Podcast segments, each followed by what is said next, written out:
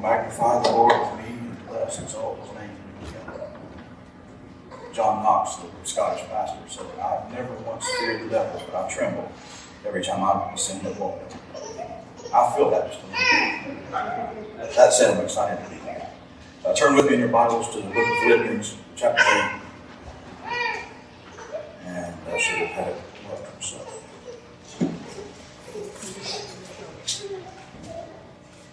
In case you weren't here last week or you were here and you weren't listening, we've begun a series through the solas of the Reformation.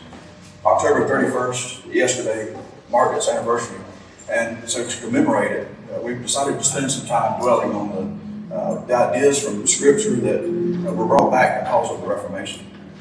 Some of you are probably wondering why we're still talking about the Reformation. It's been more than 500 years. I think this year was 504, three, four. Surely the times have changed. Surely people have changed, and the world at large must have changed. So why even bring it up? We remember the Reformation every year for a couple of reasons. Uh, the first is because it's much more than just another historical event. We remember the Reformation because at its core, the Reformation was a revival. The, the Reformation focused largely on the work of Jesus and how his cross impacts our lives. The ideas that the Reformation declared were that our problems, our sins, are deeper than anything we can do within ourselves to fix them. Uh, people had begun to teach that if we prayed a certain way or visited certain places or gave certain amounts of money, then we could be spared the wrath of God. And the Reformation was a revival in part because it took the emphasis off of what we could do and placed it back on what Jesus has done for us. That's the focus of the five solas. We are saved by grace alone because nothing we could ever do could warrant what Jesus did for us in our place. We are saved through faith alone because no ability to keep the law could ever be enough for us to stand in the presence of a holy God. We are saved in Christ alone because there is no other way to the Father. There is no holy system by which we can attain heaven except through what Jesus has done for us. We are saved according to Scripture alone because the Bible is the way that God has chosen to reveal Himself to us. No amount of personal superstition, no time honored traditions can change the ways that God has revealed Himself to us, and nothing outside of Scripture can take its place. The Bible is our final rule of faith. And we are saved for the glory of God alone because we were created with a purpose. That purpose is to know and worship God in His creation. And God's creation is never more perfect in this world than when it is in tune with the way that God has designed it. So we remember the Reformation because it stood as a revival. It champions the answer to the question in the book of Acts what must we do to be saved? the Reformation not only revived the scriptural teaching on salvation, but it reminded the church of our position before God as Christians. The priesthood of the individual believer had largely been lost by the time of the Reformation. People were teaching that we needed a particular group of priests to intercede for us before God, and in turn, that group of people was to teach us what God had said through His Word. Uh, imagine, if you will, that you have no Bible in your language. Imagine that you have never heard the Bible read in your language. To, and as a matter of fact, to possess a copy of the Bible in your language is a capital offense. And in order to go to heaven, you have to keep the people in charge happy in order to appease God. That's why the Reformation is important. The reason that, that for the, uh, I guess, the, the restriction of Scripture is that the, the Bible had largely been restricted to Latin before the Reformation. Latin was a language reserved for academic and church workers. Even by the 1500s, it was considered a dead language. But many of the early reformers were executed at the time for translating the Bible into the language of the people. If you have an English Bible, you recognize that people died to get that Bible into your language. William Tyndale and men like him were executed for translating the Bible into English. Uh, the, what would become the King James Version of the Bible was largely built on Tyndale's work the grassroots of the Reformation in Europe was built on the foundation of Martin Luther translating the Bible into German, uh, which he had to do in hiding from the Catholic Church in Germany. And time would fail to tell of the countless others who gave their lives in the service of God during the Reformation. There's nothing special about those people. They were sinners and saints in the service of the Holy God. And because of that, the word of God was preached powerfully and multiplied. But the idea that because of Jesus we could go before God without a priest stuck with the people. Uh, no longer were the priests the only ones who glorified God in their work. The people learned that every believer's place was to glorify God and everything that they did, and that they could serve and honor God as ably as the priests who were leading the mass. God, it, it, these two ideas, uh, our justification and our priesthood, are the linchpins of the Reformation. It's why the Reformation is important. It's why it's relevant. And it is why the Reformation is not yet over. So, because of that, we pick up today with the second of the five solas, sola fide, saved through faith alone. Look with me in your Bibles at Philippians 3. Uh, here at Red Cross, we stand for the reading of the Word. Please, able.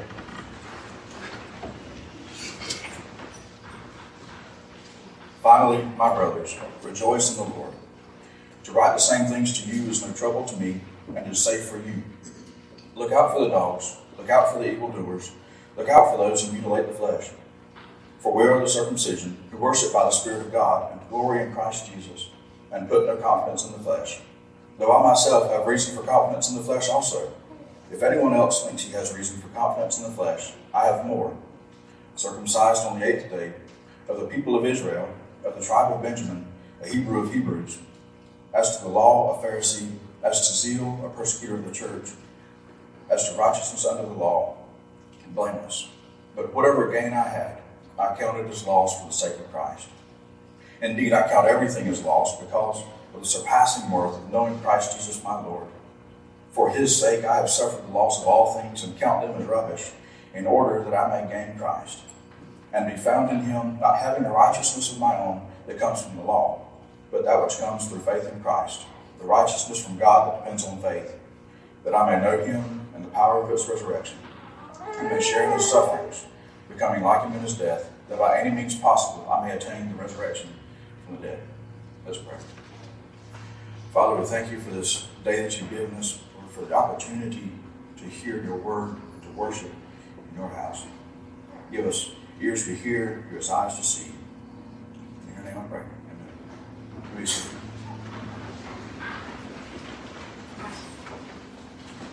Our main idea for this morning, if you don't get a walk away with anything else, the concept that I want you to remember above everything else is this people who are saved through faith alone can rejoice.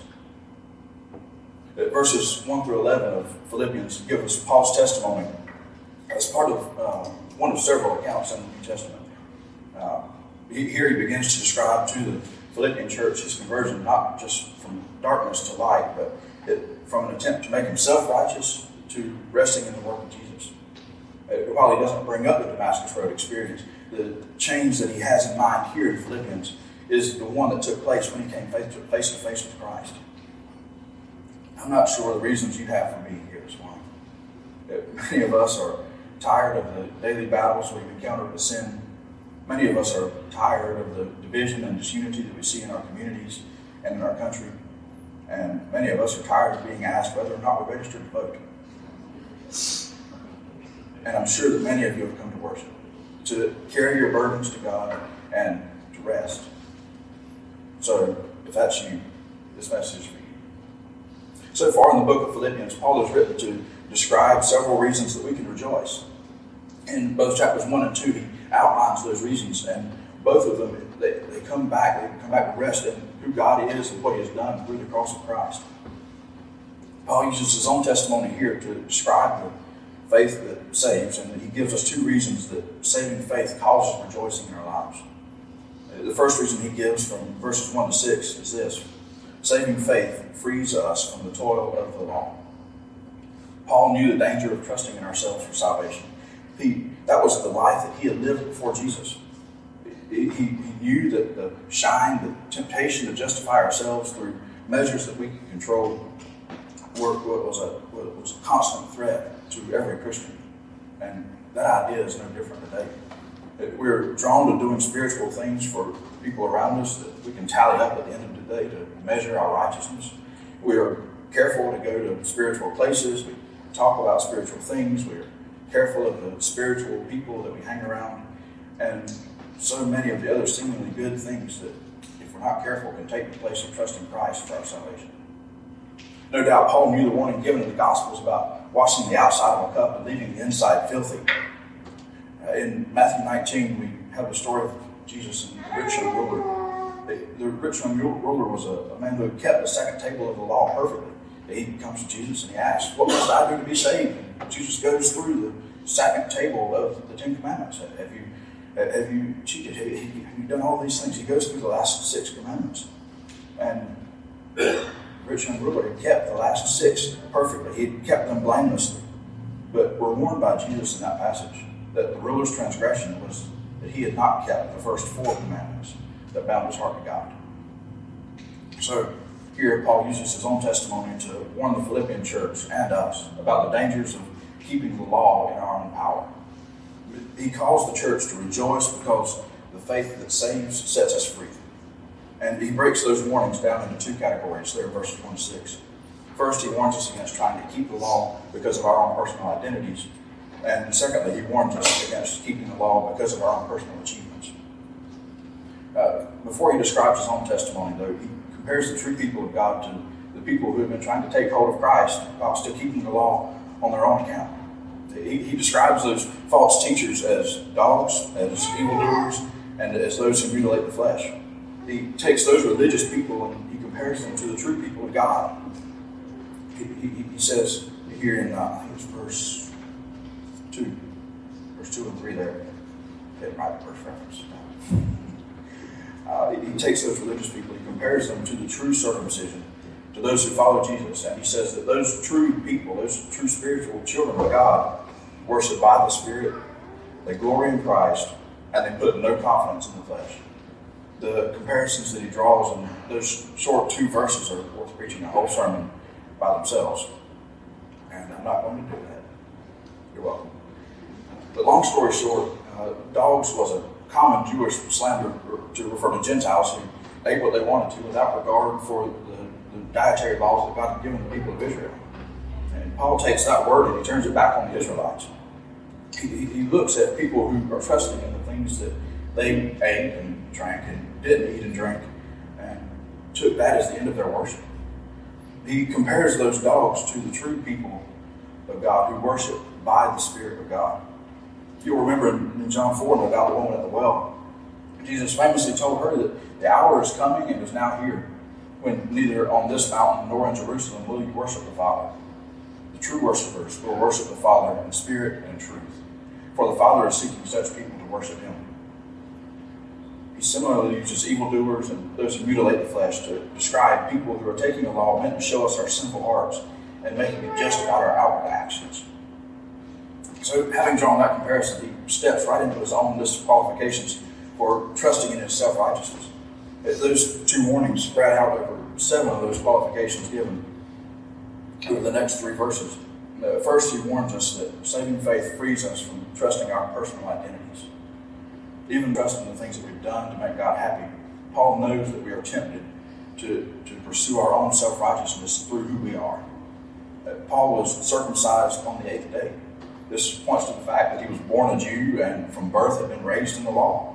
He had not been saved according to the law later in life, brought into the people of Israel. He had been born into it, and from birth had adhered to the law's commands.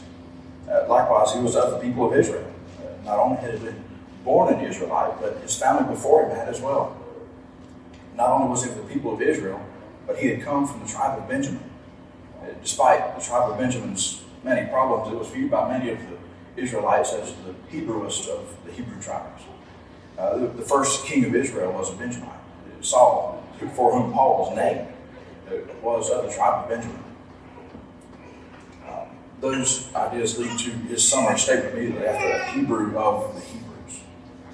So he warns us about trusting our personal identities to help us satisfy the law.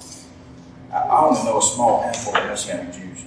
Messianic Jews are people who are ethnically Jewish but believe in Jesus as the Messiah. But I do know a lot of people who were raised in church. People who may have forgotten what it's like to be a new Christian. Uh, people who have long since stopped asking questions about the Bible out loud because they think they should know it by now people who are tempted to ignore accountability and fellowship because they believe themselves to be above the needs that plague the newer Christians in their lives. That Paul warns us about trusting our personal identities to save us. Having warned against personal identities that make us self righteous, he moves on to warn about personal achievements that prevent us from trusting Christ.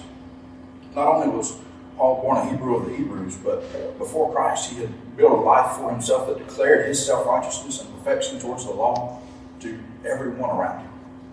Paul believed that no one had been more able to trust in their own achievements than he had been.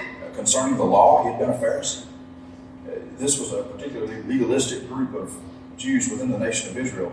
Uh, they were formed between the time between the Old and New Testaments, between Malachi and Matthew. Uh, they, they believed that if a person kept the law of God perfectly for a single day, it would trigger the return of the Messiah.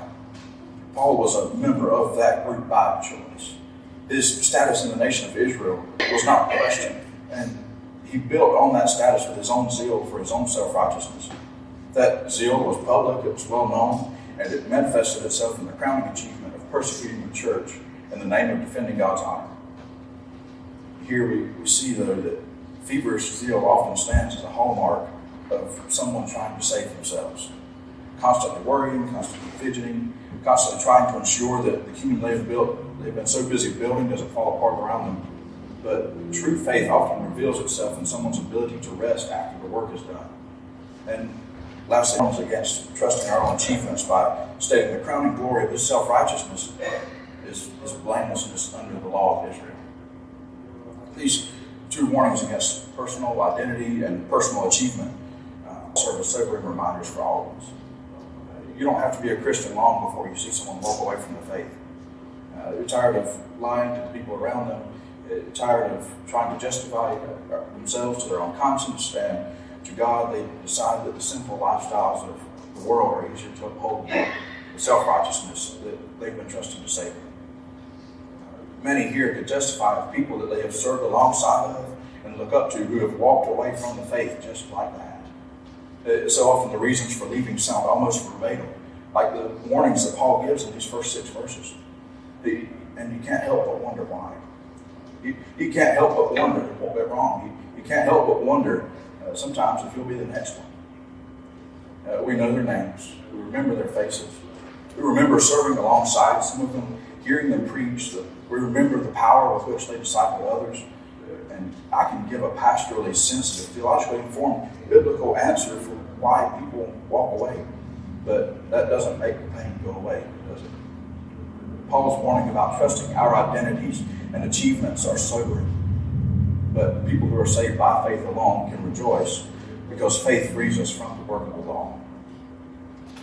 Remember, rejoicing in the work of Christ frees us from false teachers in ways that nothing else can. At first, we saw that saving faith frees us from the toil of the law.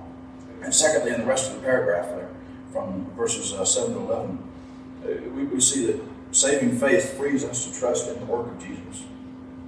But whatever gain I had, I counted as loss for the sake of Christ. Paul set up the next few verses like a counting sheet. He, he had gain on one side, losses on the other, and he's basically checking his income, so to speak. On the one side, he had all of the things that he had done to try to gain God's favor. He had everything, everything that he was, everything that he had become from birth until then. And on the other side, he had Christ under the losses, he had lost everything. He had lost the status he was born with. He had lost the positions he had earned since. And he took those things as loss and he took them in stride because in losing them, he found the work of Jesus. Saving faith frees us to trust in that work. We've been walking through the book of Joshua. Some of you have been with us on Wednesday nights. We've been through the book of Joshua for the last little while uh, and looking at just verse by verse, chapter by chapter, like usual. Uh, one of the things that continues to come up in the early chapters is a sort of a symbolic spiritual recreation of God's world as He gives the land to His people. The, there's a cycle of covenant, of creation, of fall, and redemption that flows through the early part of the book. And one of the parallels we see in Joshua that is repeated again in the New Testament is of being found in God and how that works out. What does it mean to be found in Christ? What does it mean to be found in Him? When we look at the law that God gave to His people and the covenant promises that, that are found there.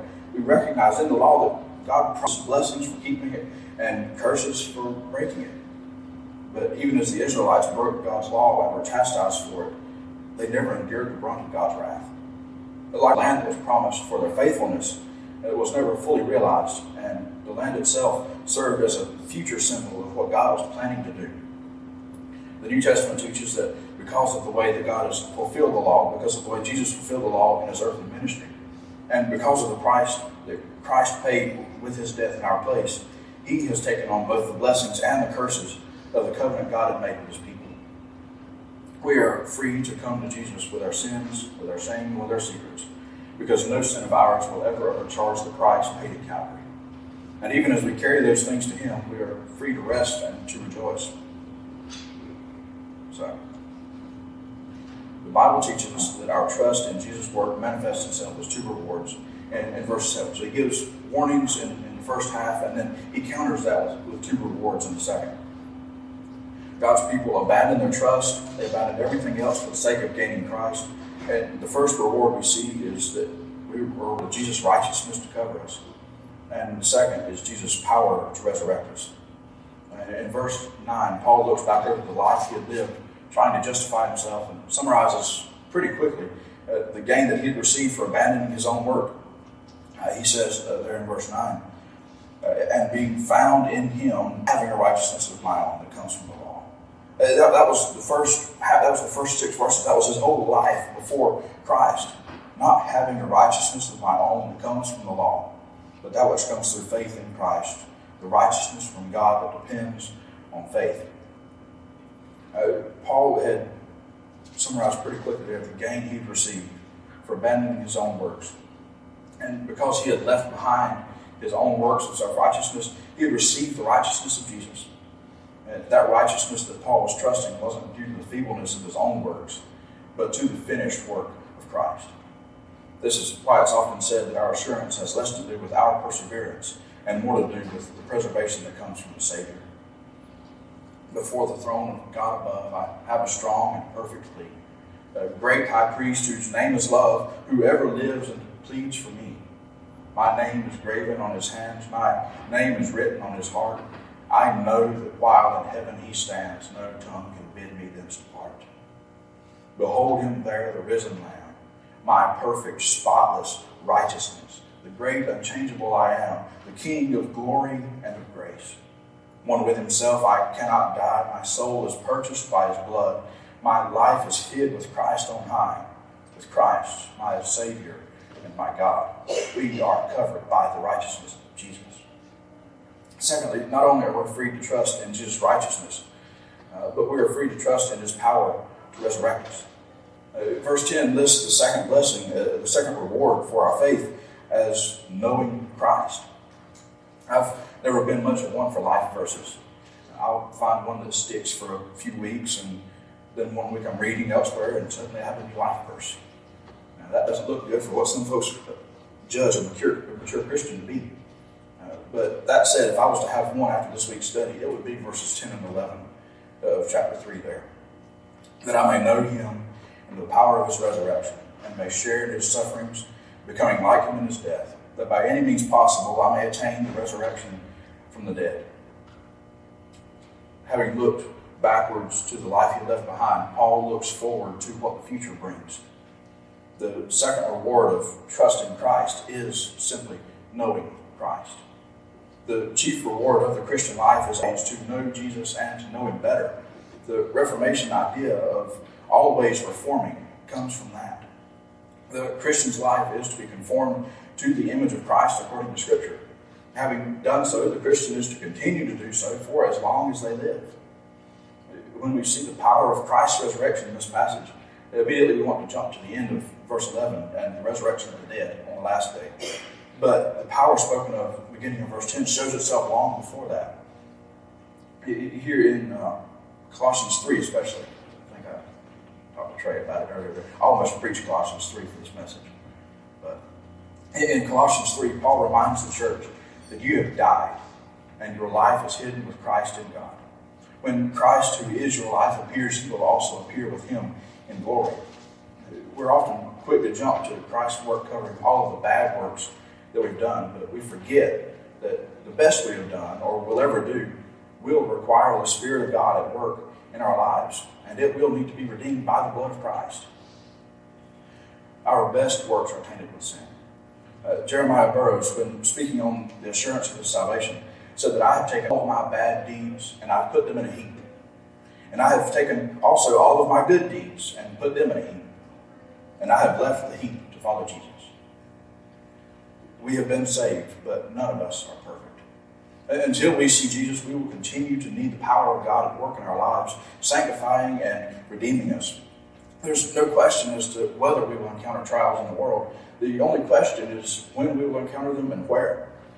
Paul recognized that, and so he couples the power of Jesus' resurrection with the fellowship of his suffering. If Jesus suffered, so will we. If Jesus endured resurrection power, then so will we. The Bible teaches us that truth repeatedly over the course of several chapters in 2 Corinthians, and it capstones in 2 Corinthians 4. We have this treasure, speaking of the Spirit, we have this treasure in jars of clay to show that surpassing power belongs to God and not to us. We are afflicted in every way, but not crushed, perplexed, but not driven to despair, persecuted, but not forsaken, struck down, but not destroyed. Listen, always carrying in the body the death of Jesus, so that the life of Jesus may also be manifested in our bodies. For we who live are always being given over to death for Jesus' sake, so that the life of Jesus also may be manifested in our mortal flesh. Life in Christ comes from the death of our own sin and from the crucifixion of our own wills to the will of Christ. We come to Jesus freely and humbly, and being found in Christ, we are raised with him. That's why traditionally when we baptize someone, we use the statement, buried with him in the likeness of his death and raised to walk in newness of life. These truths of the Christian life, these rewards of saving faith, look upside down according to the world's standards our gain looks like we're losing a lot. What we proclaim and confess to be the progress of our lives looks like nothing but falling backwards. We, we have taken all of our achievements, we've taken everything that we've ever accomplished, and we've said that they don't do anything for us before God. Uh, to the world, that looks like losing. And secondly, we confess that true living, the real life, looks like dying. According to the world standard, we've set aside everything that makes us good citizens and good neighbors and ultimately good people. And we've replaced it with something outside of ourselves. But the world does not understand God's accounting. Now, I've told the famous story of David McMillan, I think actually about a year ago now, preaching to the Psalms. Uh, David McMillan was a pastor in Scotland for many years. Uh, he told a story once of, of moving from one pastorate to another with his family.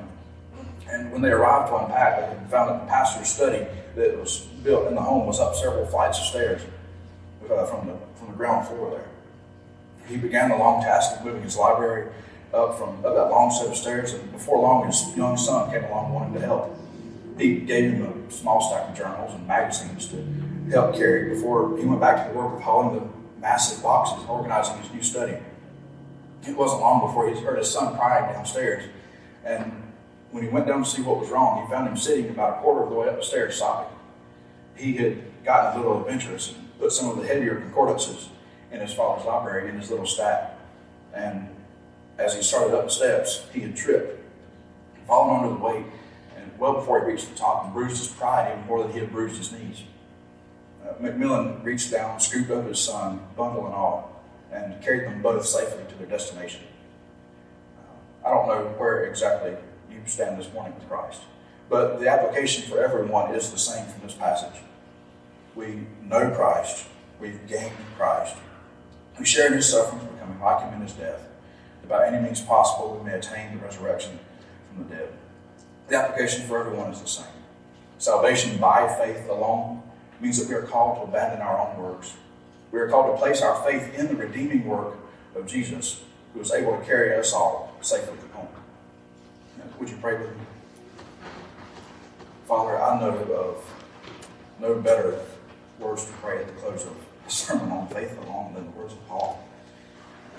So for this reason, I bow the knee before the Father from whom every family on heaven and earth is named, that according to the riches of your glory, you may grant us to be strengthened with power through your Spirit in our inner being, so that Christ may dwell in our hearts through faith, and that we, being rooted and grounded in love, may have strength to comprehend with all the saints what is the breadth and length and height and depth, and to know the love of Christ that surpasses knowledge, that we may be filled with all the fullness of God. Now to him who is able to do far more abundantly than all we ask or think, according to the power at work within us, to him be glory in the church and in Christ Jesus through all generations, forever and ever.